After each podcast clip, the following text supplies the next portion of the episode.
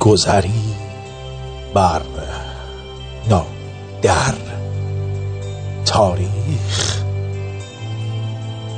با خسرو فروهر و افشین نریمان در رادیو شمرون.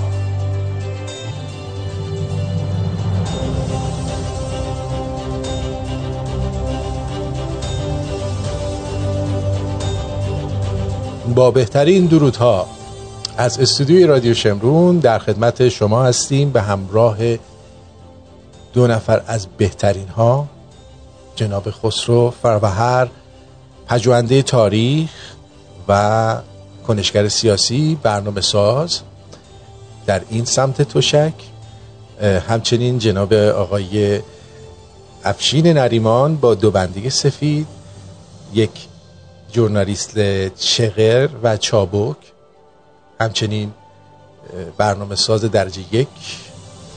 با شما هستیم. درود بر هر دو. درود بر شما. خیلی ممنون. خودتو معرفی نکردی. من همه میشناسم. داور وسط هستم، آرتین پرتویا. ما که البته اینجا کامپتیشن نداریم، ما ترجمه داریم، یه کار میکنیم. خیلی ممنون از این که به هر حال یه روز دیگه این برنامه رو چراغش رو روشن کردی و درود میفرستم به همه بینندگان و شنوندگان عزیز رادیو شمرون در سراسر دنیا و همچنین به تو آرتین پرتویان و خسرو فروهر عزیز. من همینجا دیگه میکروفون میسپارم به استاد خسرو فروهر. من استاد نیستم و از همین الان اعلام میکنم که این کشتی رو آقای افش برنده شدن. درود میگم و همه بینندگان و شنوندگان این برنامه، چه اونهایی که از سایت رادیو شمرون از طریق اپ و به صورت رادیو این برنامه رو گوش میکنن، چه عزیزانی که در یوتیوب این برنامه رو دنبال میکنن و همراه ما هستند. از سفر مصر برمیگردم و سفر زیبایی بود به مصر در آرامگاه پادشاه و داریم یواش یواش به جایی هم میرسیم که ایران آخرین بار از زمان خسرو پرویز یه ذره مصر هم گرفته بود، حالا به اونجا هم میرسیم و سفر خوبی بود و خوشحالم که دوباره میتونم در کنار شما عزیزان باشم و برنامه رو هم داشته باشیم. فکر کنم این دیگه آخرین قسمت برنامه است درباره خسرو انوشیروان و دو تا برنامه فکر کنم در این باره تا انجام دادیم با هم، نفشین یه دونه مقدماتی بود، یه دونه تقریبا بیشتر راجع بهش صحبت کردیم و اینم دیگه فکر کنم تو این برنامه دیگه کارمون تموم شه با آقای شاهنشاه خسرو انوشیروان. بله، شاهنشاه خسرو انوشیروان که امیدوارم افشین و دوست عزیزمون آرتین، این مدیر گرامی رادیو شمرون، دوست خوب و این دوست موفقمون در زمینه رسانه‌ای که الان به عنوان داور تشک خودش رو معرفی کرده، خب نمیخوام از حسادت رنگ لباس آرتین قرمز بشه ولی اسم خسروه و نام من شبیه خسرو انوشیروانه. افشین جان ما هیچ پادشاهی نداشتیم افشین باشه، این داستان چی حالا؟ ببین من اون سفری که رفتم سوریه، حالا الان ربطی نداره به این تاریخ اینجا، ولی میخوام اینو بگم که اسمش افشین بوده. چی میخوای بگی؟ نه میخوام بهت معنی این اسم افشین رو بگم اصلا تو اون تلفظ اون موقع اسم این چجوری صدا میشده، یعنی اینجوری من کشف کردم. یکی از اون راهنمایی که همراه ما میومد کرد سوریه‌ای بود و خیلی مسخره می‌کرد زبون ما رو، میگم چه زبونیه، نصفش هم انگلیسیه، نصفش عربیه، کردیه. بعد از هم گفت یعنی این زبونی که ما داریم حرف میزنیم با هم همین زبان ایرانی، و میگفتش که این زبون قرقاتی و زبون کردی درسته. اینجوری مثلا داشتیم با هم سر به سر هم دیگه البته می‌ذاشتیم. بعد به من گفتش که افشین اصلا معنی نداره، این احتمالاً او شینه، به خاطر اینکه شین یعنی روشنایی و او همون آبه و اوشین یعنی آب روشن که بعداً مثل اوشن میشه. اوشن احتمالاً این نام قدیمی ایرانیه و نام یعنی اوشین بوده، بعداً شده افشین. اینجوری ما اینو کشف کردیم.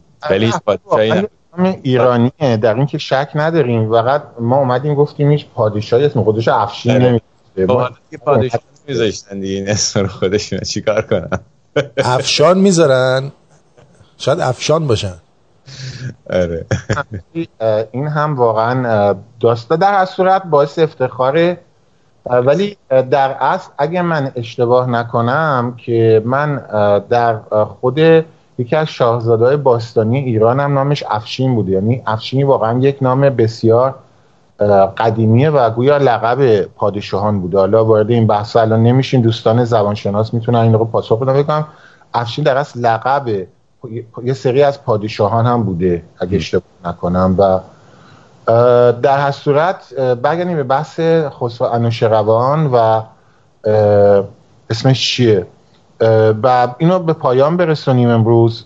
من درباره خسرو انوشیروان برنامه قبلی گفتم دوران خسرو انوشیروان در تاریخ چند هزار ساله ایران، حالا شاید بعضیا بیان بگن داریوش بزرگ یا کوروش، از دید من عزیزان دوران پادشاهی خسرو انوشیروان ایران، ولی بگیم در کنار دوران داریوش بزرگ، در اوج قدرت خودش بوده. یعنی میشه گفت حتی بقیده من، چون بقیده من ایران از لحاظ فرهنگی در دوران ساسانی در اوج خودش بوده.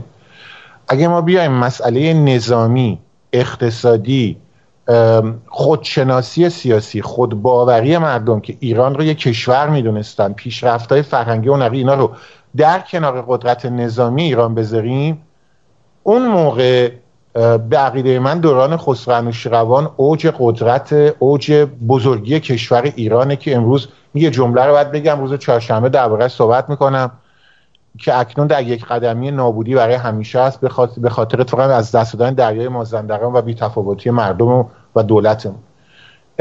برای اینکه خب مثلا دوران هخامنشی که نگاه میکنیم، درسته که اونجا ما از لحاظ قلمرو جغرافیایی بیشتر بودیم، حوزه تصرف ما بیشتر بوده، ولی من عقیده دارم که فرهنگ ایران و هنر ایران رشد کرده بود و در دوران ساسانی به اوج خودش رسیده بود. همچنین اندیشه ایران شهری که ما یک کشور هستیم به اوج خودش رسیده بود. ایران از لحاظ اقتصادی به اوج خودش رسیده بود و برای همین من فکر میکنم حداقل حالا وارد نمیخوایم حالا رقابتی به وجود بیاریم بین داریوش و خسرو انوشیروان، ولی اینو میتونیم بگیم کشور ایران در اوج خودش بود در دوران خسرو انوشیروان، همونطور که ایران امروز در سقوطه، در پایین ترین سطح خودش قرار گرفته. میشه گفت مثلا هنگام آتش زدن تخت جمشید توسط اسکندر یا هنگامی که تیسفون به تسلط سعد ابن ابی وقاص در میاد، هنگامی که مغولان دارن شرق ایران رو نابود میکنن، ما الان در همون زمینه هستیم. یعنی ایران در یک قدمی نابودی برای همیشه است. عوضش دوران خسرو انوشیروان، به خصوص در این دورانی که دل من شخصا افشین جان، هات اینجان خیلی پر از درده، خیلی درده، یعنی با افشینم قبل ساعت میگم خیلی برام دردآور خبرایی که میشنوم از ایران، به خصوص دریای مازندران. ولی این جمله رو میگم چه دعوا نشه، ولی میدونید این که آخوندا اینو میدن میرن برای من مشکل نیست، سکوت مردممونه. و میگم مثلا کرکسا وقتی میبینن یه حیوانی هنوز زنده است ولی میان گازش میگیرن، از خودش دفاع نمیکنه، جریتر میشه. و دوران خسرو انوشیروان دوران اوج ماست و دفعه پیشم با تو یاد صحبت میکردیم، تو هم بهش اشاره کردی که وقتی که خسرو انوشیروان میاد در دوران یکی از بزرگترین امپراتوران تاریخ رومه، چه روم غربی چه روم شرقی.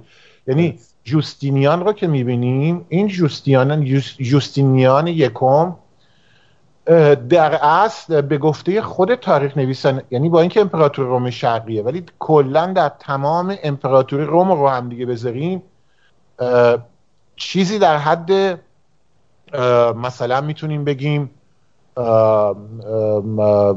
حالا یولیوس سزار امپراتور نبود ولی در حد یولیوس سزار یا در حد اوکتاویان یا آگوستوس و در حد مارکوس آورلیوس، یعنی جوستینیان یکم. و این همزمان تقریبا با آغاز دوران پادشاهی خسرو انوشیروانه. یعنی اگه ما میایم میبینیم مثلا زمانی که زنده یاد روانشاد شاپور و پسرش شاپور و پدرش اردشیر، اردشیر و پسرش شاپور دارن بر ضد روم میجنگن و پیروزی کسب میکنن که به اون افتخار میکنیم. خب روم قرن سوم میلادی و دوران واقعا ضعفشه. این خسرو انوشیروان که بازم تکرار میکنم آتین از حسادت عینک آفتابی زدن به خودش، هم اسم منه، واقعا ایران در اوجه. و امروز میخوایم یه ذره درباره جنگاش صحبت کنیم، چون درباره مالیات و اینا هفت دفعه صحبت کردیم دیگه، درباره مالیات، درباره رفاه مردم، رفرم‌های اجتماعی صحبت کردیم، نه؟ بله بله، من فکر میکنم یعنی یادمه که صحبت کردیم. حالا میخوای یه درگه نخوار دادیم کوتاه اشاره‌ای بکنی رد چی من روش مثل خودت دقیقاً گفتیم دیگه، درباره سیستم مالیاتی صحبت کردیم، حتی آمارش رو گفتیم، درباره مالیات سرانه گفتیم که از 20 تا 50 سال بوده، قبل و بعدش نمیگرفتن، مردان از مالیات معاف بودن گفتیم. بعد درباره صحبت کردیم که از زمینه این مالیات سرانه بوده که خیلی وارد جزئیات هم شدیم و گفتیم برای در زمان خودش حتی تا به امروز جزء پیشرفت‌ترین بوده. درباره مالیاتی که از زمین‌ها گرفته میشه صحبت کردیم که این مالیات‌ها رو تغییر بزرگی در اون میده که میاد و مالیات رو ثابت میکنه، یعنی ثابت میگن با سه نقطه میگن دیگه، یعنی این رو به اصطلاح فیکس میکنه به قول آلمانی. و دیگه اون دهقان میدونسته سالی اینقدر برای هر جریب زمین، حالا بستگی داره که گندم میکاشته، جو میکاشته، یونجه میکاشته، بستگی به نخل خورما، خورمای ایرانی بوده، خورمای به قول عرب بوده، بستگی به اینها داشته، درختانی که در زمینش بودن چی بوده، زیتون و اینها، بر مبنای اون نسبت به مساحت زمینش بعد مالیات میداده، ولی این مالیات ثابت بوده و این باعث میشده که این دهقان چون میدونسته برای این زمین اینقدر مالیات میده، ترغیب میشده که درآمدش رو محصولی که از این زمین میاره بیشتر بکنه، چون مالیات رو از میزان محصول نمیگرفتن، از زمین میگرفتن نسبت محصولی. بنابراین دهقانا سعی میکردن بیشتر بکارن، بیشتر از زمین بهره ببرن و علاوه بر اون تکنیک های کشاورزی پیشرفت کرد در ایران. یعنی در زمان خسرو انوشیروان تکنیک های آبیاری که ما اومدیم از خوزستان، اگه بشه یه عکس نشون بدیم، وقت اینجا یادته عکسو داری الان میتونی نشون بدی، سیستم های آبیاری دوران ساسانی، سدسازی، خود دهقانان میرفتن سرمایه‌گذاری میکردن برای آبیاری، کاری که قدیم زیاد خودشون انجام نمیدادن. چرا؟ چون الان سیستم یه طوری بود تو برای هر جریب مثلا یه مالیات میدادی، کم میکاشتی خب سرت کلا رفته بود، ولی اگه از همون جریب زمین محصول بیشتر به دست میوردی مالیات بیشتر نمیدادی. درست. و این باعث شده بود که چی میگن اوج تولیدات کشاورزی ایران باشه، تکنیک‌های پیشرفته صرف کنه بیارن. بعد یاد باشه صحبت کردیم که خسرو انوشیروان اومد کاری که فرانسوی‌ها 1000 سال بعد انجام دادن سر سیستم متریک، اومد گفتش آقا این یک میله چیزی که اینا دیگه نمیتونن تو دستکاری کنن برای اندازه‌گیری مساحت زمین، چیزی که فرانسوی‌ها تو موزه‌ش هست هنوز بری نگاه کنی، برای متر درست کردن که کلاهبرداری نشه تو طول و اینا. و علاوه بر اون دوران خسرو انوشیروان اومد و کتاب ماتیکان هزار دادستان جمع‌آوری میشه که قانون توش نوشته شده. خب آتین جان ما از شما دوباره امتحان بگیریم، چون امروز خیلی قرمزی و شبیه چه گوارا شدی، میخوایم اذیتت کنیم، اشکال که نداره. شما غیر از اذیت کردن من مگه کار دیگه هم بلد هستی؟ من سر درگاه مازندران عصبانی هم دستم واقعا به تو میرسه، میخوام اذیتت کنم. ببینم چی شده. آتین جان یادت با هم یه بحث قرآن داشتیم، میگفتیم قرآن باید به زبان پارسی برگردان باشه، مردم بخونن بفهمن چی دوش نوشته تا بتونن نقدش کنن، یادته؟ درسته.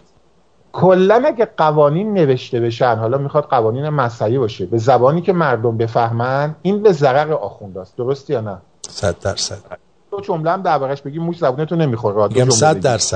بله همین، فقط 100%. البته کل قوانین رو که بخوام بنویسن اگر قسمت پایین تنه و شکمش رو بردارن یک کاغذ آچار بیشتر نمیشه، یعنی اگه ننوشته باشن آخونده میتونه بره بالا منبر اینو چیکار کنه، هی کش بده. مرسی از تفسیر دادن، خسته نشی، زبونتو موش خورده بده. خب آرتین جان حالا نوشتن قوانینم همینه، شما وقتی قوانین یه مملکت رو مینویسی اونم به زبان رایج مردم، اون موقع قاضی دادگاه یا دیگران نمیتونن با گرفتن غش و سرچ، قانون نوشتن در دسترس توه، همونطور که قوانین مذهبی در کتاب‌های آسمانی رو ببینید، مثلا کلیسای کاتولیک تا همین دهه 60 میلادی در نیایش‌های خودش از زبان لاتین استفاده می‌کرد. درسته.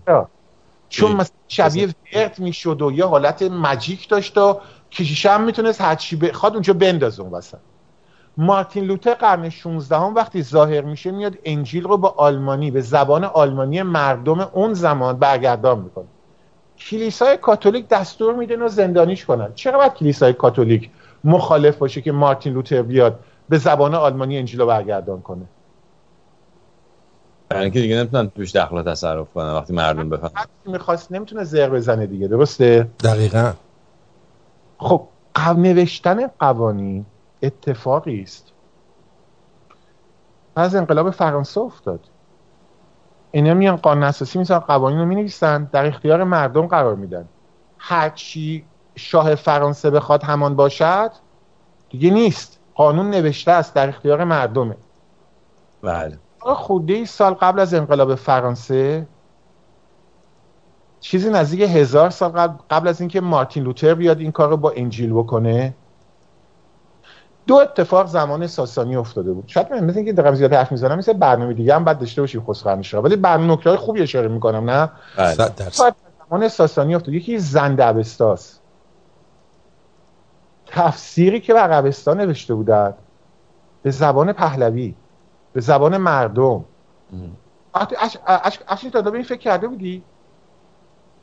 ما یه دین دبیره داشتیم، اینا اون خط اوستایی داریوش میخی بود دیگه، اون که نمیشد به درد نمیخورد. این دبیره بود که نوشتنش کامل بود و میتونی زحمت بکشی یاد بگیری ببینون چی نوشتن. بعد تفسیر داشتن از اوستا، این تفسیر به زبان مردم نوشته بودن، به زبان مردم، به زبان رایج، به زبانی که مردم صحبت میکردن. این خیلی چیزیه که افشین چند اون موقع نبود.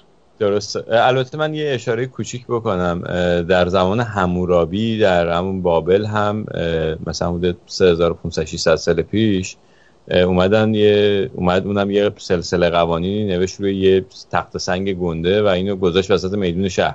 حالا چقدر چند نفر آدم سواد داشتن و میتونستن اینو بخونن من نمیدونم، ولی به هر حال موقع این کارو کرد.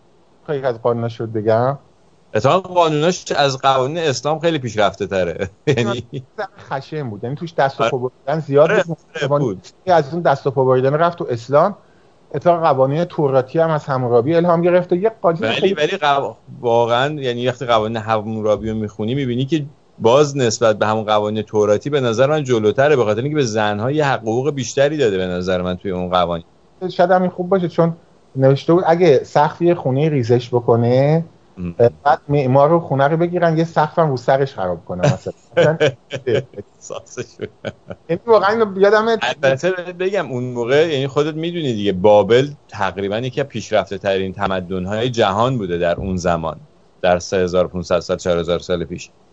و به هر حال این بوده قوانینش. ولی اتفاقا اون نویسنده‌ای که من خوندم ازش این متنو، اون اشاره کرده بود که در ایران قوانین اخلاقی مخصوصا راجع به حق زنها بالاتر بوده، بازم با اینکه ایرانی‌ها مثلا به اون شکل شهر و اینا به اون شکل درست نکرده بودن، ولی به حتی در همون تمدن ایلام و به هر حال فلات ایران مردمی که اونجا زندگی می‌کردن قوانین و اون فرهنگی که داشتن باز متعالی جلوتر بوده از اون قوانین حمورابی به لحاظ مخصوصا اخلاقی و روابط داخل خانواده.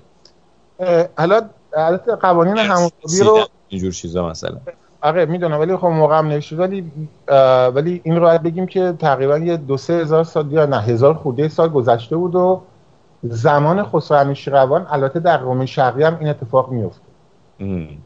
همین جوستینیان یه کتابی داره به نام کورپوس یوری سیویلیس. من یه قانون خوبی دارم، اگر این رژیم عوض بشه پیشنهاد بدم، اصلا خانومات خیلی خیلی خوششون میاد. میدونین چه قانونیه؟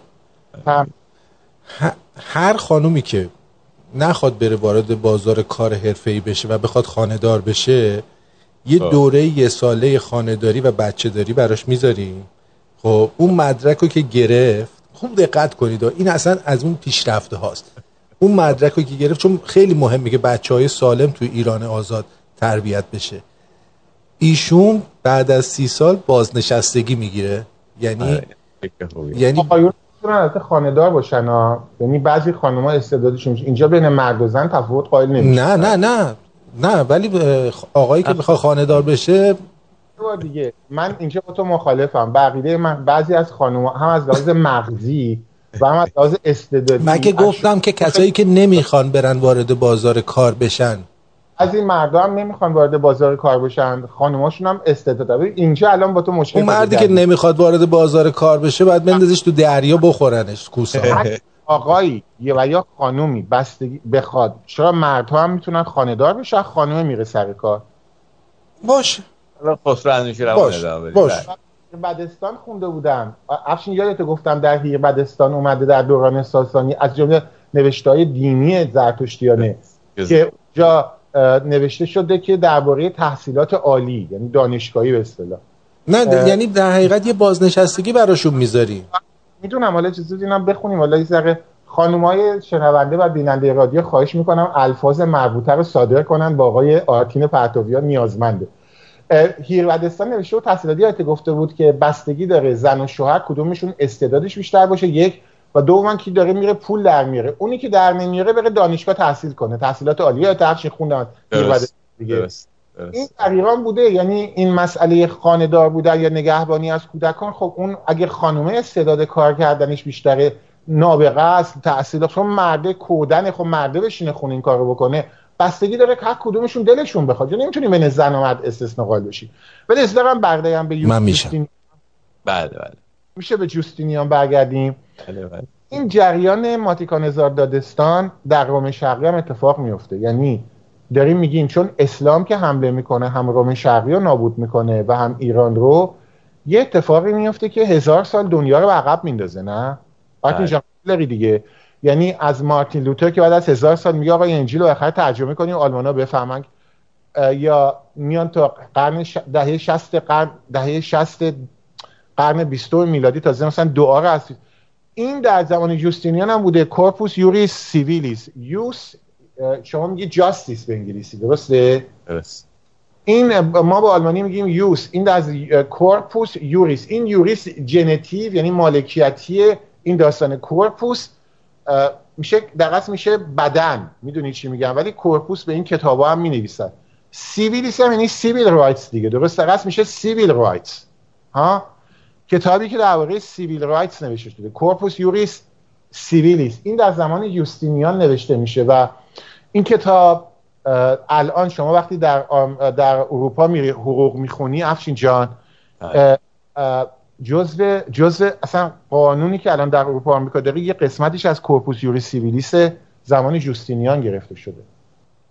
حالا وقتی در واقع خسرو انوشیروان هم صحبت میکنیم میبینیم اینم اومده یه کتابی نوشته. فقط فرقش با رومیا چیه آرتین جان؟ فرق بهتون میگم الان. اروپا شرقی در قرن 6 هنوز لاتین در درباره صحبت میشه، ولی از قرن 7-8 دیگه یونانی صحبت میکنه. یعنی تقریبا 100 سال یا 50 سال بعد یواش یواش یونانیزه میشه به اصطلاح روم شرقی و لاتینی که الان در درباره روم شرقی صحبت میشه در از خودش یه زبان یواش یواش داره تشریفاتی میشه، در حالی که خسرو انوشیروان به زبان روزمره مردم میگه ماتیکانزار دادستان رو جمع آوری کنه. ولی نکته که اینجا میخوام بگم اینه، اروپا تردیشن خودش رو آرتین جان حفظ میکنه، میدونی، مردان خانه‌دار یا زنان خانه‌دار. و حالا شوخی دارم میکنم آرتین جان، ولی ما این تردیشن از دست میدیم. یعنی تو الان میری اروپا حقوق میخونی، کورپوس یوریس سیویلیس جزئی از درسشون و حتی بسیار از قانوناشون از همین ریشه داره حتی. ولی ما اینو از دست دادیم تو ایران. یعنی حمله تازیان به ایران مثل یک سیلاب، یک آتش سوزی بزرگ بوده و قوانینی که امروز ما در ایران داریم هیچ رابطه‌ای دیگه با تاریخ حقوقی ایران زمین نداره. یعنی ما یه مردمی هستیم که در قسمت حقوق خودمون کاملا از ریشمون جدا شد. آرتین اگه راضی باشی بریم قسمت دیگه. من راضیم. قبل تو پس کورپوس یوریس سیویلیس روم شرقی داشته، ما ماتیکانزار دادستان. اینا رو در باره ساعت کردیم. می‌خوایم باعث میشه مردم حقوق خودشون رو بدونن و درباره اقتصاد صحبت کردیم، درباره کشاورزی صحبت کردیم. حالا می‌خوایم یه ذره درباره ارتش و جنگ‌هامون صحبت کنیم، به خصوص در دورانی که ایران در حال سقوط آزاده و همه چیمون داریم از دست میدیم. این جمله یاد اومد، دیدم یکی از نماینده‌های مجلس با افتخار گفته بود که سقوط ارز رو ثابت کردیم، در دلار 11000 تومان دیگه تغییر نمی‌کنیم. تو این اخبار رو زیاد نگاه می‌کنی. یکی از اراذل اوباش مجلس که هفته اشتباه نمی‌کنم که گفته بود جلوشو گرفتیم. آره خود روحانی هم گفته، حتی نوبخت رئیس برنامه بودجه هم گفته، همشون اومدن گفتن فکر کردن شغل قمر کردن دلار 11000 تومانی رو. فقط تایید می‌کنی بس. افشین تو هم شنیدی اینو دیگه نه؟ چه افتخاری. بله بله. ما دلار 11000 تومان، من بچه 7 تومنم و دلاری 7 تومنم. آره. واقعا دلاری 7 تومن چنج کردم ها. شما سال پیش رفتیم آمریکا، من دلاری 7 تومن چنج کردم. الان دیگه زمان شاه شده دیگه الان دلار شده 11-12. خنده داریش اینه که الان میان 4-0 هم ور میدارن از این پولشون، پولی که عکس خمینی روشه. بعد 4-0 ور میدارن، بازم دلار میشه 11 تومن، 7 تومن نیست. اصلا 0 دسته میخوام وردرم میشه به قول تو 11 تومن، باز از زمان شاه کمتره. تازه دلار زمان شاه میدین ارزش خریدش ارزشش بیشتر بوده. بله بله. آخه اینجا من این افتخار ملی رو به تو هم شاد باش میخوام بگم واجد. بابت چی؟ 11000 تومن ایستادگی. الان مردم راضی ان، تو نمیفهمی. الان برگشتیم به زمان شاه. بله میدونم. راضی ان، میدونم. راضی ان. داری هفته مینالیدیم، نوکر بودیم، 11000 تومن مایه افتخار. حالا برگردیم به دوران خسرو انوشیروان که بهتره به اونم فوش میدن افشین جون. بله. حالا اینا رو گفتیم، بشینیم یه ذره درباره جنگ‌ها صحبت کنیم، ببینیم که ایران اون موقع افتخار داشته یا نداشته. خسرو انوشیروان در آغاز که به قدرت میرسه، خب یه صلحی با روم ادامه میده، میخواد اول وضع داخلی مملکت درست کنه که درباره مزدک و اینا صحبت کردیم، دیگه نمیخوام تکرار کنم. اصلاحات خودش انجام میده، وضع اجتماع که در دوران مزدک به قهقرا رفته بود اونو سامان میده. گفتیم دفعه پیش هم گفتیم که همین جوستینیان امپراتور بزرگ روم داشت در ایتالیا و در آفریقا، شمال آفریقا، داشت آن متصرفاتی که روم غربی از دست داده بود رو الان داره چیکار میکنه، به روم شرقی برمیگردونه. یه یاد باشه صحبت کرده بودیم که روم به غربی و شرقی تقسیم شد، اصلا ایتالیا مال روم غربی بود، ولی روم غربی سقوط کرده بود. درسته. و گوت‌های شرقی، غربی و اینا و دیگر اقوام ژرمن رو تاخت و تاز می‌کردن که بعد گفتم خسرو انوشیروان میره با همین گوت‌ها پیمان دوستی و مودت می‌بنده قبلش که بعد بتونه به روم حمله کنه. اینا رو هم گفته بودیم دفعه قبل نه؟ بعد من یادآوری کنم که دوستانی که یادشون رفته اسمش چیه؟ خسرو انوشیروان، خسرو یکم، خسرو انوشیروان از 531 تا 579 میلادی پادشاه ایران زمینه، یعنی نزدیک اشتباه نکنم 48 سال پادشاه کشورمونه. و ما میدونیم که خسرو انوشیروان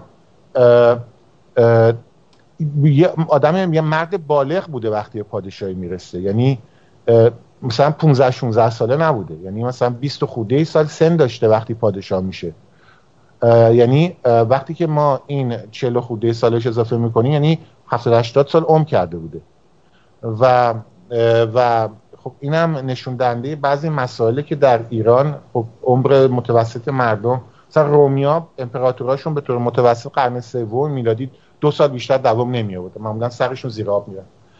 و این خسرو انوشیروان یک دوران تجربه رو سر میکنه، در واقع بهرام پنجم هم اینو میگفتیم.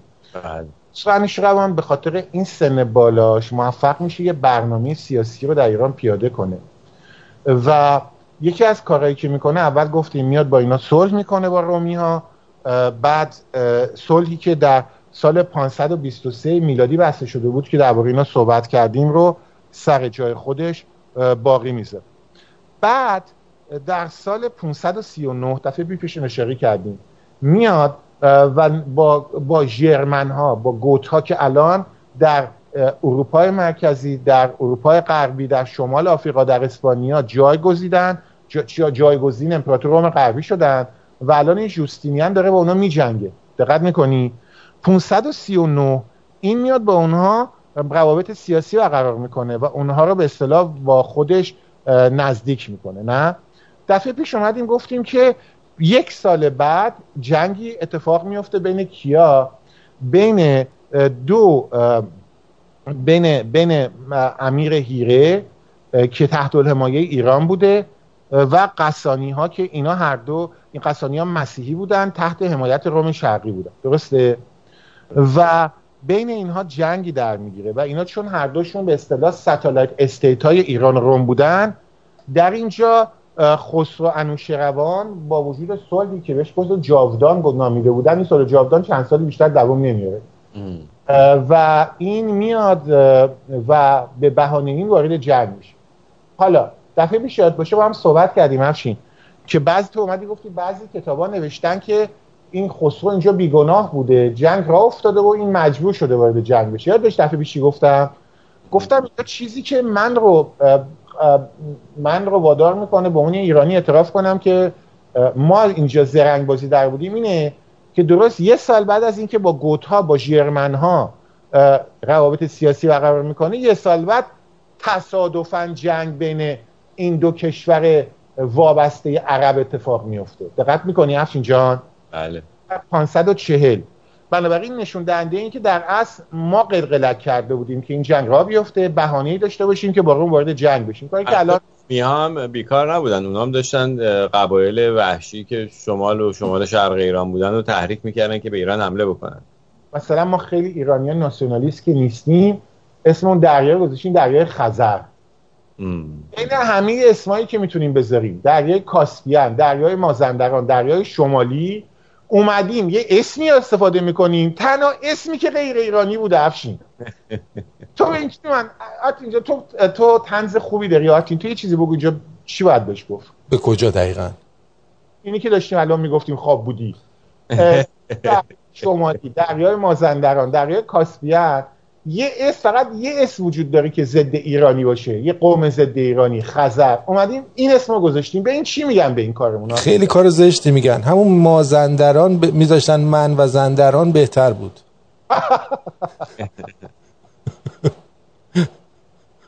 من اینجا تفسیری رو این نمی‌کنم، ولی حتماً جالب نیست برات این همه اسم میشه روش گذاشت. و جالب اینجا صفیش مثلا تو انگلیسی میگن کاسپیانسی، درسته؟ بله. ما حتی از این هم استفاده نمی‌کنیم که بیشتر در رابطه با ایران داره. کاسپی ها دیگه یه قومی هستن، ما میایم از اون اسمی استفاده، یعنی انگلیسی‌ها بیشتر به ما احترام میذارن تا خودمون. من میگم امروز سر این دریای مازندران خیلی عصبانی. بعد 540 پادشاه ایران زمین از رود فرات میگذره. یادتون باشه رود فرات و رود دجله دو رودی بودن که در حوالی رود دجله همیشه پایتخت‌های ایران بودن، چه شهر صددروازه و نمون بعد تیسفون، این ور اون ور دجله همیشه پایتخت‌های ما بودن، یه زمان اشکانی چه زمان ساسانی، درسته؟ از وقتی تیسفون عزم می‌خوام سلوکیه و اینا. بعدش وقتی که قوی می‌شدیم می‌اومدیم ولی فرات هم رد می‌کردیم، همیشه دجله فرات، دجله فرات. این دفعه از فرات رد میشه و به کجا حمله میکنه؟ به انطاکیه. تو مثل یه شعری آماده کردی افشین جان. در شعر رو درست نمیتونم بخونم ولی هر چی میتونی بخونی، ولی به هر حال داره، یعنی تو شاهنامه هم بهش اشاره شده که راجع به اینکه چطور میان شهر انطاکیه رو میگن. این خیلی زرنگی جالبی بوده به خاطر اینکه قبل از اینکه به انطاکیه برسه یه عالمه شهر مهم دیگه ای بوده که این شهرها رومی بودن و مثلا شمالتر بودن، مثلا همین شهر آمد یا الان شده دیاربکر، و این شهرها رو همه رو رد میکنه، نمیره وقتشو تلف بکنه چون قلعه‌های خیلی محکمی داشتن. انتیوخیا به زبان انگلیس، رومی ببخشید بفرمایید. میاد از کنار از جنوبتر رد میشه و میاد یه راست میره سر انطاکیه که یکی از یعنی شاید بعد از قسطنطنیه مهمترین شهرشون بوده. خیلی شهر مهمی بوده این شهر انطاکیه که الان در جنوب ترکیه امروزی مرز سوریه است. اون شهر رو من توش مثلا 20-30 روزی وقت گذروندم توی اون شهر. الان شهر مهمی نیست ولی اون زمان خیلی شهر، چون منم خیلی خونده بودم راجع به این شهر تو این تاریخ جنگ‌های ایران و روم، خیلی علاقه‌مند بودم که برم چیزهای تاریخی این شهر رو ببینم، ولی خب تقریبا اثری از آثار اون گذشته زیباش، گذشته مثلا مهم و با شکوهش نیست زیاد، فقط یه دیوار خیلی قطوریه تو بازار شهر یه جور شیشه کشیدن که معلومه روی این مثلا حالا قلعه بوده هرچی بوده روی این الان بازار ساختن. ولی یه موزه داره این شهر انتاکیه که تو موزه وقتی میری این رومیات تو تابوت میذاشتن جسدها رو و این تابوت ها خیلی روش کنده‌کاری و مجسمه کاری خیلی قشنگی داره و خیلی زیاد هست از این تابوت ها اونجا، یعنی انقدر زیاده که مثلا دیگه یه سریاشو ریختن همینجوری تو حیاط، مثلا اون خوشگل تراشو که مثلا نقش و نگار روش قشنگ تره یا با سنگ خیلی گرون تره توی موزه گذاشتن، بقیه رو که یه ذره سنگاش نامرغوبه بیرونه. ولی من فکر میکنم که این هر کسی نمیتونسته یه همچین تابوتی برای خودش بخره، یعنی نشون میده که در این شهر آدمای ثروتمند زیادی بودن که انقدر از این تابوتا پیدا شده الان تو این شهر و تو اینجا. و خیلی از همون موزاییکاریایی که تو اون دفعه یه نقش ایرانیش آوردی نشون دادی، نقشای دیگه‌ش هست. من تا این سری عکس هم خودم گرفتم اونجا، حالا اگه می‌خواید میتونم براتون بفرستم ببینید اون عکس‌ها.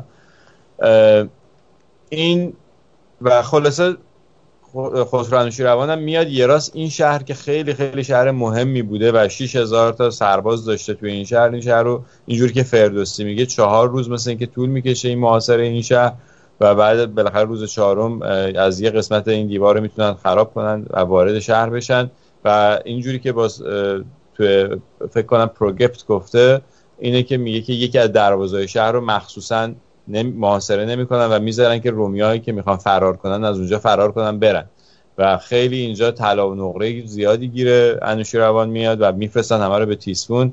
کلیسای خیلی مهمی داشته این شهر، اون کلیسا رو نه حالا هر چی که چیزای مهمی که تو اون کلیسا بوده رو خالی میکنن میبرن و به هر حال یه پیروزی خیلی بزرگی بوده این فتح انطاکیه و غافلگیر میکنه امپراتوری روم رو.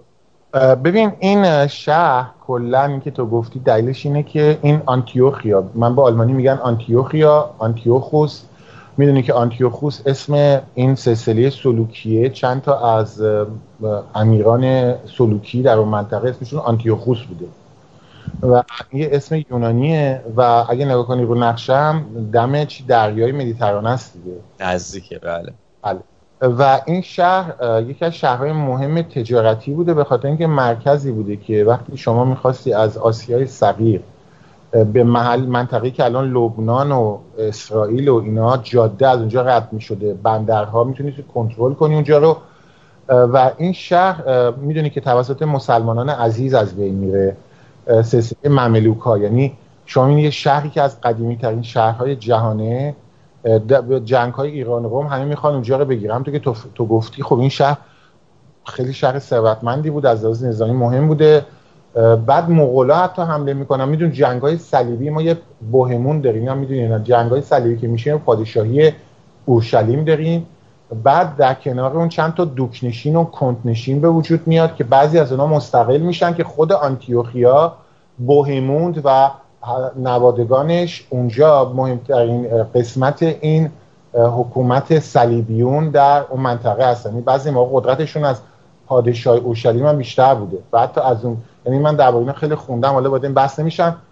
و این آنتیوخیا یا آنتیوخ خیلی مهم بوده تو جنگ‌های صلیبی که بعد حتی مغول‌ها بهش حمله میکنن و آخر سر هم مملوک‌ها از مصر میان اونجا رو فتح میکنن و این خوشم میاد از اسم این قومه، اونم از تو خیلی خوششون میاد که مملوک‌ها، میدونی که صلاح الدین ایوبی میاد سلسله ایوبی رو میندازه و بعد مملوک‌ها میان که مملوک‌ها در آخر میدونی که شکستشون میده دیگه، ناپلئون بناپارت قرنها بعد نه پدرشو بسوزونه ناپلئون، بعد ایوبی ها رو داریم در مصر، بعد مملوک ها میان. مملوک ها یه چیز بوده، حالا غیر از اون واژه‌ای که خوشت میاد با دو تا میم داره، این مملوک آخه هم ممه داره هم لوک داره توش، این خیلی جالبه.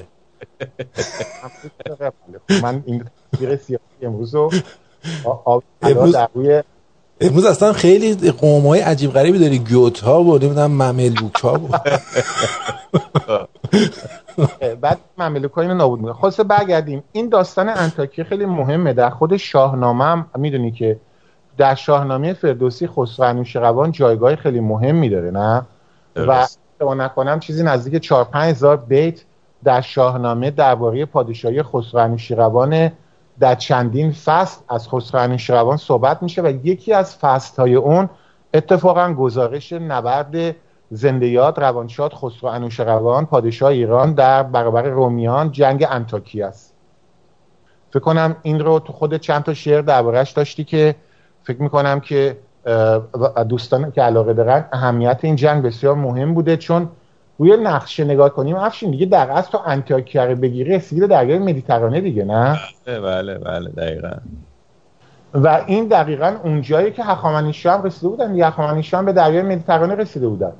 و گرفتن انطاکیه سه تا چیز مهم داره. یکی اینکه اون منطقه رو کنترل کنی، هم میتونی ارتشش رو به مصر بفرستی، میتونی تمام کرانه، اولا میتونی تمام کرانه دریای مدیترانه رو کنترل کنی با شهرهای بندرهای مهم که برمیگردن به فنیقی‌ها و گذشته مراکز تجارتی. بعد میتونی از اونجا به مصر به اصطلاح نشانه گیری کنی، همونطور که مملوک‌ها از مصر میان آنتیوخو میگیرن، برعکس هم بوده. و همچنین کلید و دروازه حمله یه پایگاه نظامی مهم برای گرفتن آسیای صغیره. یعنی خسرو انوشیروان در اصل کاری رو کرده که هخامنشیان 1000 سال قبل و یعنی بزرگه، کار بزرگه. و در این حمله رو در 540 انجام میده، شهر انطاکیه رو محاصره میکنه، تسخیر میکنه. و البته اینجا باید بگیم پروکوپیوس خیلی از دست انوشیروان ناراحته. پروکوپیوس دفعه پیش هم در واقع صحبت کردیم، خیلی هم ضد ایرانیه اصلا. این پروکوپیوس خیلی لجش میگیره هر وقت که این جنگا یه طرفه قشنگ نوشته. پروکوپیوس خودش در اون دوران زندگی میکرده و خب اروپایی‌های عزیز، آمریکایی‌های عزیز و کلا کمونیستای خودمونم خیلی از پروکوپیوس استفاده میکنن که ما فوش خوارمادر بدن، از خسرو انوشیروان بد بگه. ولی ما میدونیم که آدم بد بدونه این آقای پروکوپیوس تاریخ نگار درباری بوده، مال دربار روم بوده، مسیحی بوده، زرتشتی‌ها رو کافر میدونسته، خودش در جنگ‌ها حضور داشته بعضیاشون. بله ما پروکوپیوس رو استفاده میکنیم ولی یادمون هست که ایشون بنده خدا، خب ما هم همینطوریم. یعنی ببخشید ما درباره صدام حسین الان گزارش تاریخی بنویسیم چجوری می‌نویسیم همچین؟ بیشتر راجع به مملوک‌ها می‌نویسیم. پروکوپیوس خیلی دروغ هم گفته، یعنی مثل هرودوت تاریخ نوشته، مثل بی بی سی. ببخشید خب آره مثل بی بی سی میگم اگه الان جوی اونجا استخدام بود. این پروکوپیوس یه سری فحاشی‌های خیلی جوانمردانه‌ای غربی، من فکر می‌کنم اینایی که تو بی بی سی کار می‌کنن بیشتر از اون قبیله گوت‌ها هستن. حالا آقای مدیر گرامی رادیو شمرون این نظریه رو می‌تونی به دانشگاه هاروارد بفرستیم در واقعش بحث بشه. این حرفی که میزنی میگم به عنوان مفسر تاریخی دعوتت می‌کنی بی بی سی ها دارید خودت تو کانت دارم بهشون تاریخ میدم دیگه. خوبه حالا چون الان مردم دعوا میکنن مجبوری مثل که دفعه دیگه هم درباره انوشیروان صحبت کنیم، مردم الان 20 دقیقه وقت داریم تمامش می‌کنیم. اومده یه سری داستانای خیلی زننده‌ای درباره انوشیروان گفته و معلومه که بعضی بدجوری سوزش داشته ولی در هر صورت پیروزی بزرگ او بر روم خیلی سخته و دولت روم مجبور میشه که تقاضای صلح بکنه و علاوه بر سالی که 523 کرده بودن هر سال بعد چندین هزار پوند به ما نقره میدادن، این از لحاظ وزنی دوباره قرار میشه که 5000 سکه طلا دولت روم همونجا پرداخت کنه برای اینکه صلح بشه و دوما 500 سکه طلا هم سالیانه دوباره برای نگهداری قلعه ها و پادگان های ایرانی در قفقاز بپردازه. بعد یعنی در حقیقت این شهرها رو میگیره، یه پولی میگیره بهشون پس میده شهرها. ولی ببین آره، ولی مسئله اینه که نکته که اینجا مهمه نه، انوشیروان انطاکیه رو میگیره، به بندری بوده به نام سلوکیه، اونم شما میدونید اصلا خود واژه آنتیوخوس واژه سلوکی یونانیه دیگه، نه؟ یه بندری نزدیک اون شهر بوده. مثلا روم یه بندری داشته به نام اوستیا، گوش میکنی؟ بله روم دستی 40 کیلومتریش یه بندری داشته به نام اوستیا که الان خود اون بندر گل گرفته، ولی در دوران باستان اوستیا چند کیلومتر دورتر بندر روم بوده. انطاکیه هم یه بندری داشته به نام سلوکیه که این بندر اون شهر بوده و حتی میگن انوشیروان رفته بود اونجا و حتی آبتنی میکرد و اون نمیخواست که این اونجا رو از دست بده. ولی متاسفانه همونطور که تو یه چیزی اشاره کردی، چی بود؟ گفتی که رومی ها هم با افرادی در قفقاز و اینها ارتباط برقرار کرده بودن، نه؟ درسته. و اینجا جنگ های شروع میشه که نزدیک 30 سال 35 سال طول میکشه و این در قفقازه و در قفقاز این جنگ ها شروع میشه و ایران متوجه این جنگ ها میشه. این جنگ ها 30 خورده سال طول میکشه و در هر صورت این جنگ ها ادامه پیدا میکنه. این جنگ ها به نام جنگ لازیکا معروفه. لازیکا یک ولایت، یک استانی بوده در قسمتی از گرجستان امروز. بازم دلم آتیش میگیره، ما دریای مازندران از دست میدیم. الان داریم میخونیم که ما سر یه ولایتی تو گرجستان تو لازیکا داشتیم میجنگیدیم. بعد این نزدیکی دریای سیاه بوده، دقت میکنی؟ و یعنی ما الان داریم میبینیم که ما نه فقط دریای مدیترانه رو نزدیک شدیم، بلکه در بندرها و شهرهای نزدیک دریای سیاه. این نقشه رو یه بار نگاه کنید، آدم ببخشید سردرد میگیره.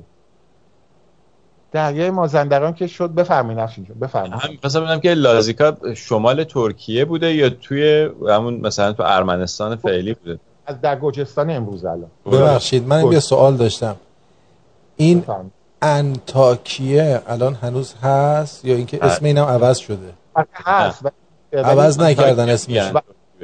بس یکی دهات مثل این نزدیک، یه تو ده نزدیکشه، نه؟ نه خود انتاکیه. اسما چیه میذاشتن قدیما؟ ولایت یک چیز دیگه، شهر نیست، شهر مثلا دهات بزرگ یا یک چیز کوچیکه. انتاکیه نه یه شهره، شهر کوچیکیه ولی شهره، ولی هم خیلی توش کشتار شد دیگه، درسته؟ جان جنگ سوریه، جنگ داخل سوریه هم که دیگه اخبار. انتاکیه توی ترکیه است، ولی تو ترکیه است الان. ولی انتاکیه بله تو ترکیه است. اینو زمان آتاتورک جدا میکنن، مثلا اینکه این یه تیکت میگه، چون من اینجا اشتباه کردم، بازدی آنتیوکوس میارم در سوریه است. این الان توی ترکیه است و تقریبا شهر مرزیه، یعنی از انتاکیه تا 100-200 میرسی به کلیس که دیگه خود کلیس لب به لب مرز، یعنی پیاده میری اونور مرز. ولی من شنیده بودم تو این جنگ، آره راست میگی، درسته. من الان نگاهی به نقشه‌ام کردم، درسته، ولی اونجا بودم از سوریه حساب می‌شده، یعنی تو من چون تاکید عرب، یعنی خیلی عرب زبان داره این انتاکیه و خیلی مردمش مثلا با مردم از اسمش مشخص فرق، یعنی حتی در امپراتوری عثمانی در نقشه‌ای که می‌نوشتن سوریه و قسمتی از عثمانی بوده دیگه، ولی همیشه قسمتی از اون منطقه حساب می‌شده، یعنی درسته، یعنی منطقه عرب نشین بوده. برای همین، برای اینکه تو کتاب تاریخی هم مثلا همیشه جزء 4 شهر سوری حساب میشد، جزء 4 شهر بزرگ سوری. این یعنی اصلا لقب 4 شهر سوری در کتاب تاریخی می اومده. یه چیزی چی میگن، اربعه میگن، مثل این که المدینه الاربعه، همچین اسمایی، که یکیش همین انتاکیه بوده. یعنی این برای همین من گفتم سوریه، چون من چیزای تاریخی رو میخونم بیشتر. انتاکیه گذرگاه به طرف ادلب الان، ادلب الان تو سوریه است که خیلی هم جنگ و کشتار میشه توش. و از بری به طرف کلیس، کلیس هم میرسه، اون راه میخوره به حلب که همین آلپو باشه. ادلب هم یه قلعه صلیبی بوده دیگه، منطقه دست صلیبیون بوده، درسته؟ نتونستیم ما بریم، سعی کردیم البته بریم ولی جنگ بود، نمیشه بریم. صلیبی منظورمه. آره. ولی من نظرم اینه که BBC شعبه تو انتاکیه بزنه، خیلی خوبه. آره. حالا برگردیم ببینیم. بعد جنگ‌های خسرو انوشیروان در نزدیکی‌های لازیکا و شهر لازیکا، بعد شهر پترا رو محاصره میکنن، نه پترایی که تو میان رودانه، پترایی که نزدیک دریای سیاه. یعنی الان تو حساب کنی دریای سیاه دریای مدیترانه، یعنی ما دقیقاً روم شرقی رو داریم محاصره میکنیم. ببین خسرو، من به یه چیزی فکر میکردم همیشه و اون این بود که وقتی که میخونی مثلا میگن که این از اینجا رفت اونجا، از اونجا اومد اینجا، باید به این فکر کنی که اون موقع تو چه جاده هایی اینا داشتن این ور اون ور میرفتن، با چه وسایلی. مثلا فرض کن وقتی که میخواستن از انتاکیه برن تا لازیکا، این حداقل یه مسافرت حداقل 1 ماه طول میکشید اینا بتونن از اینجا برسن، خودشونو برسن اونجا. و تو این 1 ماه این آدما بعد غذا می‌خوردن، بعد کمپ می‌زدن وسط راه. یعنی خود این کار یک پروژه خیلی بزرگی بوده که تو 40-50 هزار نفر آدمو ورداری از اینجا، مثلا 1 ماه وردی همه آدم نظامی، بعد این موقع بعد اینا سرحال باشن که اونجا میرسن بتونن بجنگن دو مرتبه. میدونی هم اون آدما چه آدمای بزرگی بودن، چه آدمای عجیب غریبی بودن که میتونستن این کارو بکنن. همین که اصلا چه سیستمی بوده که میتونسته اینو این کار رو انجام بده. برای همین بوده که مثلا اینا ابرقدرت میشدن، اینا میتونستن یک کشور قدرتمند بشن، به خاطر اینکه این سیستم رو میتونستن درست بکنن و اون آدما رو هم داشتن. که داریوش هم میگه این کشور کشوریه که مردان خوب و اسبان خوب داره، واقعا یه چیز خاصی داشته اینجا که میتونستن این کارو بکنن.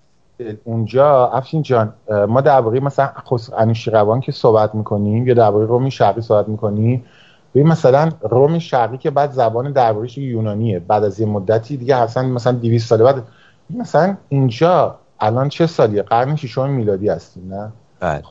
قرن 6 میلادی ما میبینیم 500 قبل از میلاد ظهور هخامنشیان حدوداً، نه حالا چند سال قبل، یعنی 1200 سال حدوداً، حالا من روندش میکنم به اصطلاح 1200 سال در اونجا ایرانی‌ها پادشاهی دارن. از اون ور یونانی‌ها رو بگیر، روم شرقی جانیشان، اونها 1200 سال. آقا 1200 سال اینجا مرکز قلمروها و پادشاهی‌ها و امپراتوری‌ها بوده، مرکز تجارت بوده. یعنی تمام جاده سازی، بازرگانی، تجارت، شهر، مثلا در شهر انطاکیه الان مثال زدی، من گفتم میشه شبیه دهات. یعنی واقعا انطاکیه امروز در مقایسه با انطاکیه 1500 هیچ چی نیست. آره اینو قبول دارم. آره. یعنی خودت اونجا بودی. آره. ساختمونایی که اونجا با سنگ و دیوارایی که ساختن الانش مثلا تا 50 سال پیشش نداشتن، حداقل اینطوری میتونم بگم. یعنی شهر انطاکیه 50 سال پیش در برابر شهر انطاکیه 1200 سال پیش، 1500 سال پیش نخودی هم نبوده. درست. و این به ما یه چیزی یاد میده. خاورمیانه در 1400 500 سال پیش به قهقرا رفته. و من خیلی ناراحت میشم اروپایی و آمریکایی‌ها میان از کشور ما فیلم میگیرن، داکیومنتری، بعد یه جوری میگم مثلا انگار 1500 سال پیش هم ما اینطوری بودیم. نه، ما عقب گرد کردیم. درسته. مطرح کردی سوال درستیه. تا مثلا یه چیز دیگه راجع به همین این جنگا که خیلی سعی میکنن لاپوشونی کنن و این اصلا راجبش حرف نزنن، اینی که ببین وقتی که به هر حال هر کسی وقتی که این تاریخو میخونه میبینه مثلا این جنگا همش پیروزی با اون طرف بوده، همون طرفی که اینا انقدر میکوبندش و مثلا میخوان تحقیرش بکنن. و وقتی که یه آدم شرقی، یه کسی که مال این خاورمیانه است، این که این تاریخو میخونه به خودش تازه خودشو باور میکنه که نه ما از همیان بسیجی و همیانان توده اون اینا باید استثناء کنیم، چون باید بگم صد رحمت به خارجی‌ها. نه واقعیت داره. درسته. نه واقعیت داره. تو خودت الان داری یه مدت کتابای تاریخی رو میذارم علاقه داری، تو ببین چی نوشتن، چه فوشایی میدن. همین آخونده که رفته کانادا اسمش چی بود؟ مردک گستاخ، کدیور، همونی که میگفت ایران گفته او هم غزه هم لبنان. ما یه سخنرانی از این هست توی دانشگاهی تو کانادا حدود 7-8 سال پیشه که من یه برنامه درست کردم. این فوشایی که به تاریخ ایران پیش از اسلام میده فکر میکنم که خود یونانیا ندادن انقدر به ایران. بزنید کدیور، سخنرانی شده دانشگاهی تو کانادا مال 7-8 سال پیش. ببین افشین جان ما مشکل داریم دیگه. خب نه ببین این به نظر من، حالا الان داریم از این بحث تاریخمون خارج میشیم میخوره، ولی به نظر من این کشور ما اشغال شده و این به هر حال وقتی که اون مثل آلمانیام که اومدن فرانسه رو اشغال کردن، خب یه سری خائن هم رفتن بهشون خدمت کردن دیگه، که کمکشون کردن موزه ها رو خالی کنن و اونجا قتل غارتشون رو انجام بدن. الان همینه، به هر حال اومدن اینجا یه سری آدم نادان رو که حالا زاده ایران هستن رو پیدا کردن و استخدامشون کردن، اجیرشون کردن برای اینکه نابود کنن ایران. حالا به هر دلیل این آدما عقده‌ای ان، انقدر به این شاه و شاهنشاهی عقده دارن که حاضرن از همه چیز بگذرن و همه جور بی‌شرفی بکنن که بیان این حتی تاریخ ایران رو بکوبن و تحقیر کنن مردم رو، که به مردم و اثری که میذاره رو مردم اینه که مردم رو میبره پایین. انقدر مردم رو تحقیر میکنن که مردم قبول کنن و بپذیرن که این زیر این ظلم لیاقتشون همین ظلمیه که در الان بهشون میشه. و این دلیل اینه که ما باید این تاریخ رو دو مرتبه برای مردم بازخوانی کنیم و بهشون بگیم که شما کی بودین و یاد گذشته‌تون بیافتین. ما امروز من 10 دقیقه دیگه برنامه رو پایان میدم، چون میخوام به جایی برسم حداقل جنگ و خزرها هم گفته شد. دقیقاً با تو موافقم، ولی خب مردم هم باید واکنششون بدن. ببین من و تو هم ایرانی هستیم، مردم تازه دارن ببین الان مثلا همین صحبتی که ما داریم اینجا میکنیم و در هیچ کدوم از این رسانه‌های مطرح این صحبت‌ها انجام نمیشه. یعنی من اون زمان که صدای آمریکا بودم سعی کردم که برنامه‌ای راجع به تاریخ ایران درست بشه، اجازه نمیدادن اصلا و اینا رو راجع به شرف نمیزدن، به خاطر اینکه اصلا سیاستشون این نیستش که این چیزا رو مردم بفهمن. درد امروز نمیخوره. اگه تو آمریکا زندگی میکنی، اینم کانادا که اصلا تاریخ نداره، چقدر درباره تاریخشون داکیومنتری میذارن. اصلا شما نمیتونی سیتیزنشیپ این مملکت‌ها رو بگیری بدون اینکه همین تاریخ یه ذره ایشون رو ندونی. امتحان سوال میپرسن ازت راجع به همین تاریخشون تا بگن که خیلی خب باشه تو آمریکایی هستی یا کانادایی هستی. من بودم افشین جون، اینا درباره اون آدمیرال نلسونشون، ببین یه میدون دارن، مجسمه‌شو دارن، دقیقاً توی جنگ دریای ناپلئون شکست داده 200 خورده سال پیش، هر سالم جشن میگیرن درباره‌شو. می‌دونی هر سال درباره ادمیرال نلسون چیز نیروی دریاییشون رژه میگیره هنوز. به ما که میرسه ها میگن شما نباید رو تاریختون افتخار کنین. آره میدونم. بعد حالا خسرو شقیبانو گفتیم که رفت 540. میدونید چرا میگن به تاریختون نباید افتخار کنین؟ ببخشید میونه کلامتون. برای اینکه اینا مردم ناسیونالیست و میهن پرست نمیخوان که بتونن دریای مازندران رو مفت بده بره. مردم لیبرال جهان وطن میخوان. آخه اونم فقط شعاره. اونم شعاره دیگه. دقیقاً. حالا خسرو جان آره پارتی موافقم. ببین یه ذره، ببین من با شووینیسم مخالفم افشین، ولی یه ذره بعد ناسیونالیست بود در حد که دیگه دست مازندران. آخه من چی باید اینو بگم؟ برای من شرم‌آوره که سهم ایران از دریای مازندران رو به جمهوری ناآذربایجان بادکوبه بدم که اسمش هم تقلبیه. دیگه اینو بعد از بگم آخه من جدوادم آذری، اصلا اونجا آذربایجان نیست اسمش. با اومدیم سهممون رو به جمهوری ناآذربایجان بادکوبه دادیم که 20 سال پیش زورکی درستش کردن. خب آدم بعد امروز هم قرار بود شنبه برم تظاهرات، 200 نفر با تو صحبت میکردم، بیشتر نرفتم. خب این عدم وجود ناسیونالیسم دیگه. میشه برگردیم به جنگای خسرانی شده؟ ببخشید من پارازیت انداختم، من معذرت میخوام. اتفاقا واقعا ازت سپاسگزارم آرتین جان، چون من واقعا دلم پره. یعنی نمیدونم آرتین، این عدم وجود ناسیونالیسم همین الان یک شنبه به خاطر ناسیونالیسم که نشستین دیگه آرتین جون، برای چیز دیگه نشستین. بله. عشق به وطنه. بعد این همه تلویزیونای ایرانی هست چرا نمیان صحبت کنن؟ بعد ما که صحبت میکنیم تازه ما گیرم میدن. آره. 540 انطاکیه رو گفتیم. حالا اون به دریای مدیترانه رسیده. ببین این جنگا الکی نبودا، نقشه رو باز کنید. حالا رفته لازیکا و قلعه پترا در نزدیکی دریای سیاه تو چیز گرجستان، نگاه کنی داره روم شرقی رو از طرف شمال و جنوب داره گازنبوری چیکار میکنه؟ مثل گازنبور. ببین قشنگ دستم نگاه، مثل گازنبور. اینجا انطاکیه است، اینجا لازیکاس. کار میکرده مغزش دراز مدت. میره لازیکا، اونجا هم به اسم این که من دارم کمک میکنم به پادشاه، اونجا یه ولایت نیمه مستعمره بوده مال رومیا. بعد امیر اونجا میخواد به قول خودش مستقل بشه. آفریقا هست، میاد به روسا و آمریکایی، یه بار با روسا و آمریکایی، آمریکایی میگه آره میام به کمکتون میکنیم، بعد بدبختشون میکنن. اون موقع ما ایرانی‌ها رومیا این کارو میکردیم. یه روزی هم نمی‌دونیم بلا سر خودمون میاد. بعد اونجا شروع میکنه یه سری جنگ‌ها خیلی طولانی میشن. اونجا 30000 تا سرباز ایرانی میرن لازیکا، رومیا رو شکست میدن. بعد خسروانی شیروان بعد از یه مدت که پیروز شده ارتش ایران رو برمیگردونه، پادگان ایران کوچیک میذاره. رومیا که میبینن که ایرانیا پادگانشون رو کم کردن، به اون منطقه حمله میکنن. حالا برخلاف دریای مازندران که مقاومت نمیکنیم، پادگان ایران که جز 1000 نفر مثلا بیشتر نموده بودن، حدودا 800 نفر. افشین الان داره نگاه میکنه ولی حدودا من از حافظه 800 نفر تا نفر آخر مقاومت میکنه و تسلیم نمیشن. در کناره دریای سیاه ارتش هم تسخیر کردیم، گذاشتیم رفتیم. ارتش چندین 10,000 نفری رومی میاد، اینا تا نفر آخر مقاومت میکنن و تسلیم نمیشن. یه دفعه اصلا شکست میخورن میرن. این بلیزر هم بوده که یه سردار خیلی معروفشون بوده. یه دفعه پیش صحبت میکردیم که دفعه قبلم کتک زده بودیم، میدونی که گفتم به دیگه. این خلاصه حمله میکنن، ایرانیا شکست میخورن، اینا میان اونجا رو، ولی ایرانیا دوباره به قول افشین هم درست گفت، دوباره اونجا رو تصاحب میکنن.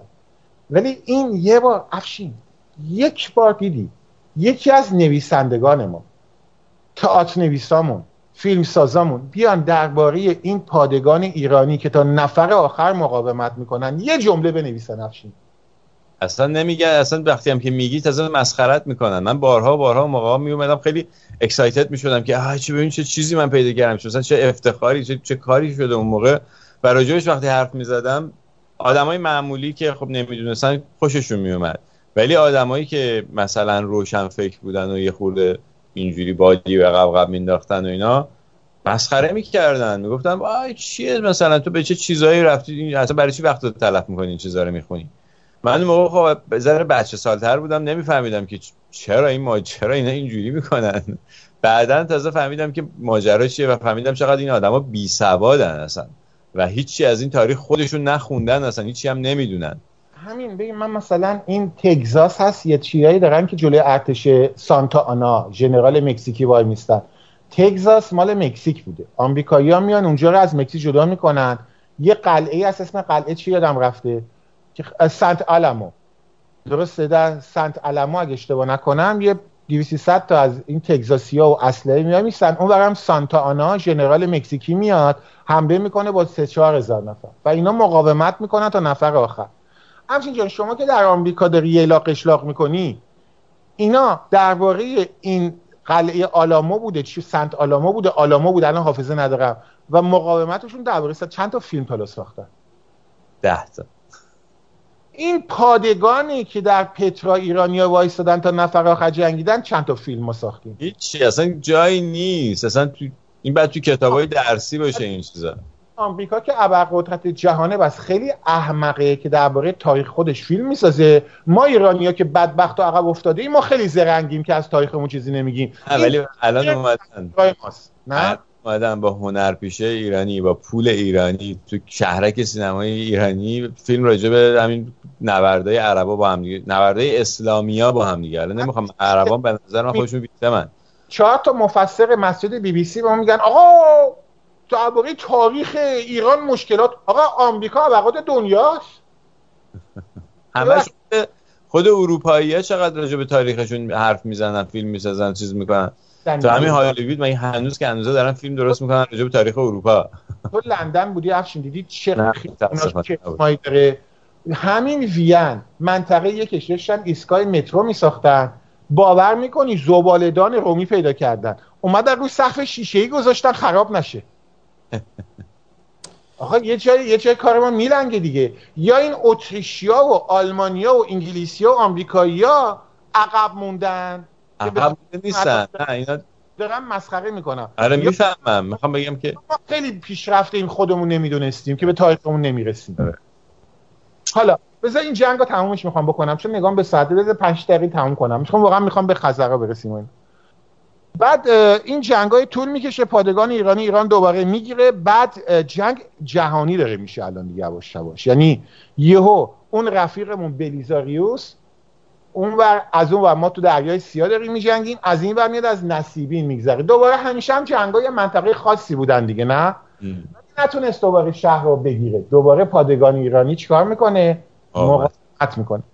بعد اونجا میره یه جای دیگه رو میگیره دیگه، وارد اون جزئیات نمیشم. 800 تا سوار نظام ایرانی رو اسیر میگیره. یکی از بزرگترین افتخارات رومیایی بوده که 800 تا سوار نظام ایرانی تونستن اسیر بگیرن، که اینو جوستینیان میفرسته به پایتختش، اینا رو مردم نشون میده.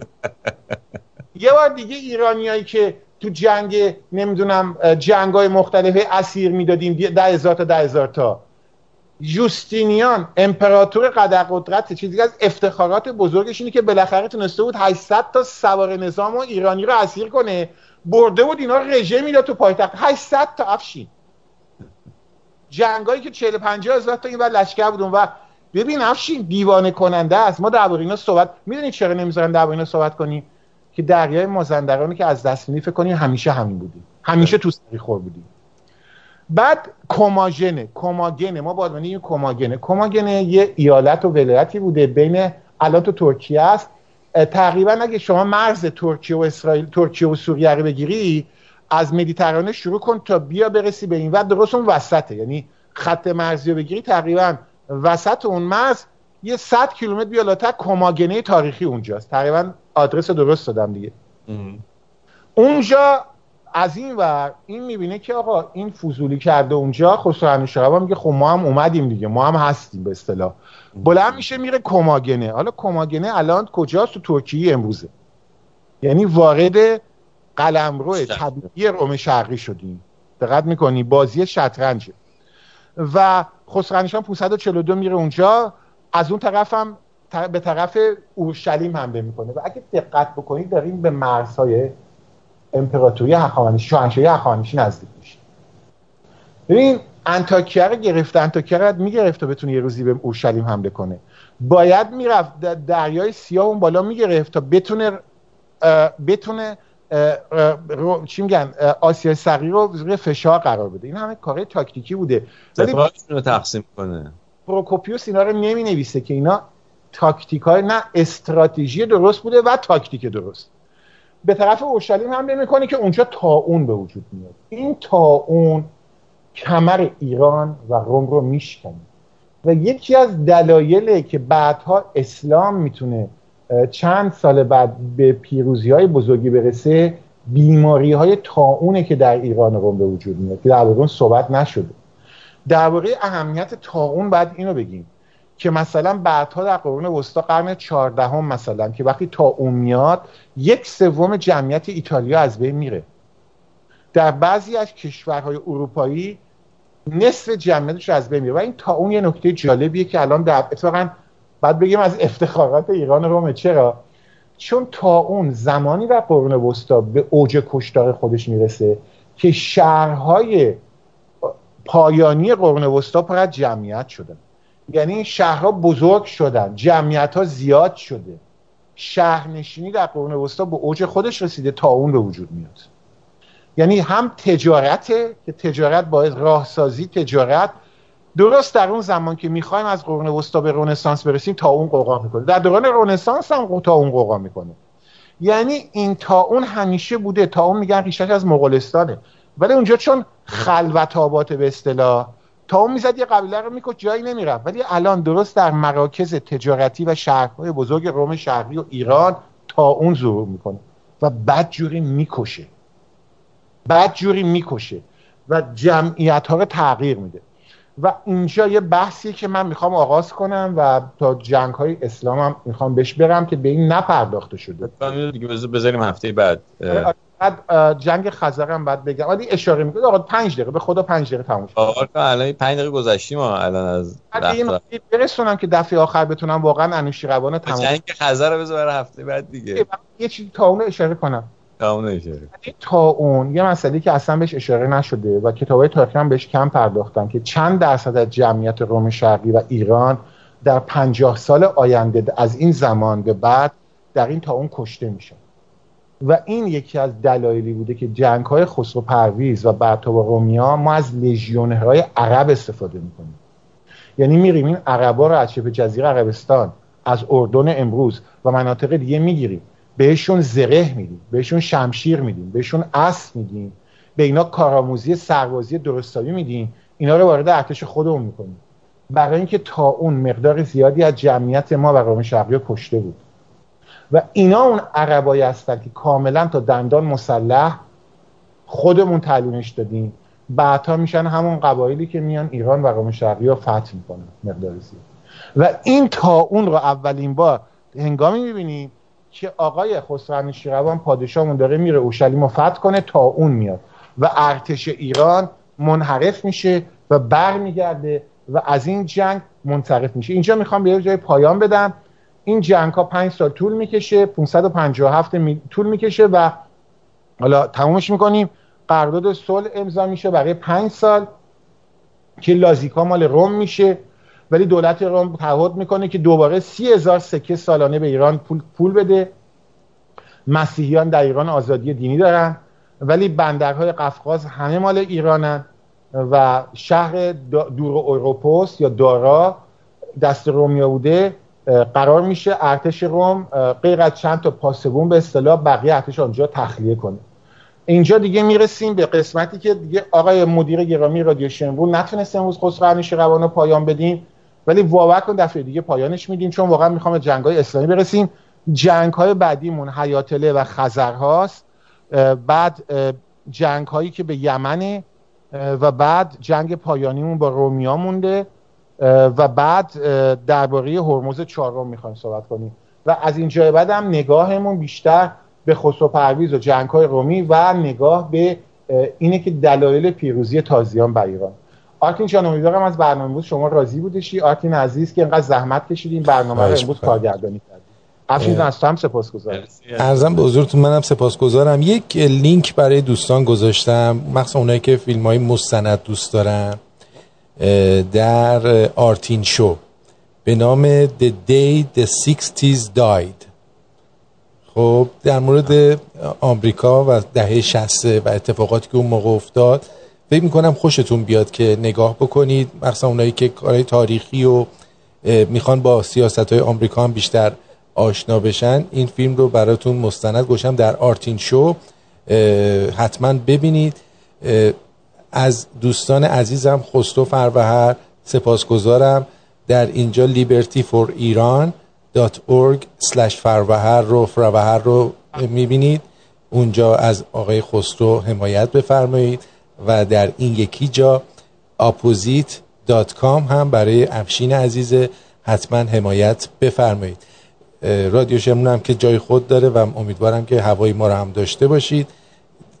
در این روز تعطیل فقط میتونم از هر دوی شما فقط بگم سپاسگزارم. نمسته، سواستیکا، ایریانم خوورنو یزمایده، یعنی فر ایران را میستاییم. فر ایران را میستاییم. من نفهمیدم آرتین چی گفت ولی سپاسگزارم. سپاسگزارم ازتون. شما صحبت آخر؟ ندارم دیگه. انا لله و انا الیه دریای مازن. پس بریم دیگه. پاینده بدرود.